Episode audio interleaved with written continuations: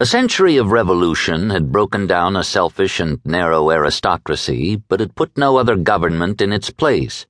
Unemployment, bribery, bread, and circuses had corrupted the assembly into an ill informed and passion ridden mob, obviously incapable of ruling itself, much less an empire.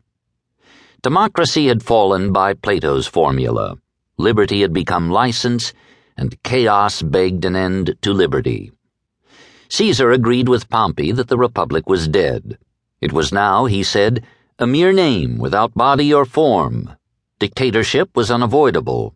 But he had hoped to establish a leadership that would be progressive, that would not freeze the status quo, but would lessen the abuses, inequities, and destitution which had degraded democracy.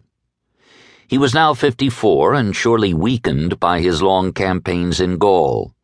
He did not relish a war against his fellow citizens and his former friends. But he saw the snares that had been prepared for him and resented them as an ill reward for one who had saved Italy. His term as governor of Gaul would end on March 1st, 49. He could not run for the consulship until the fall of that year. In the interval, he would lose the immunity of an office holder and could not enter Rome without subjecting himself to those proscriptions which were among the favorite weapons of party warfare in Rome. Already Marcus Marcellus had proposed to the Senate that Caesar should be deposed from his governorship before its expiration, which meant self exile or trial. The tribunes of the plebs had saved him by their veto, but the Senate clearly favored the motion. Cato frankly expressed the hope that Caesar would be accused, tried, and banished from Italy. Caesar made every effort at conciliation. When, at Pompey's suggestion, the Senate asked both generals to release to it a legion for use against Parthia, Caesar at once complied, though his force was small. And when Pompey asked Caesar for the return of the legion sent him a year before, Caesar dispatched it to him without delay. His friends informed him, however, that instead of being sent to Parthia, these legions were being kept at Capua. Through his supporters in the Senate, Caesar requested a renewal of the Assembly's earlier decree permitting him to stand for the consulship in absence. The Senate refused to submit the motion and demanded that Caesar dismiss his troops. Caesar felt that his legions were his only protection. Perhaps he had nourished their personal loyalty with a view to just such a crisis as this. Nevertheless, he proposed to the Senate that both he and Pompey should lay down their commissions, an offer which seemed to the people of Rome so reasonable that they garlanded his messenger with flowers.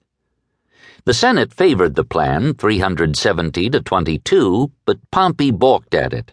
In the last days of the year 50, the Senate declared Caesar a public enemy unless he should abandon his command by July 1st. On the first day of 49, Curio read to the Senate a letter in which Caesar agreed to disband all but two of his ten legions if he might retain the governorship till 48.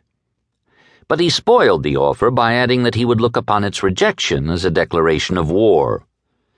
Cicero spoke for the proposal, and Pompey agreed to it, but the consul Lentulus intervened and drove Caesar's lieutenants, Curio and Antony, from the Senate House. After a long debate, the reluctant Senate, persuaded by Lentulus, Cato, and Marcellus, gave Pompey orders and powers to see that no harm should come to the state, the Roman phrase for dictatorship and martial law. Caesar hesitated more than was his wont. Legally, the Senate was right. He had no authority to name the conditions under which he would resign his command. He knew that civil war might bring Gaul to revolt and Italy to ruin, but to yield was to surrender the empire to incompetence and reaction. Amid his deliberations, he learned that one of his nearest friends and ablest lieutenants, Titus Labienus, had gone over to Pompey. He summoned the soldiers of his favorite 13th Legion and laid the situation before them. His first word won them. Commilitones, fellow soldiers. They who had seen him share their hardships and perils, who had had to complain that he risked himself too readily, recognized his right to use this word. He had always addressed them so rather than with the curt milites of less gracious commanders. Most of his men came from Cisalpine Gaul, to which he had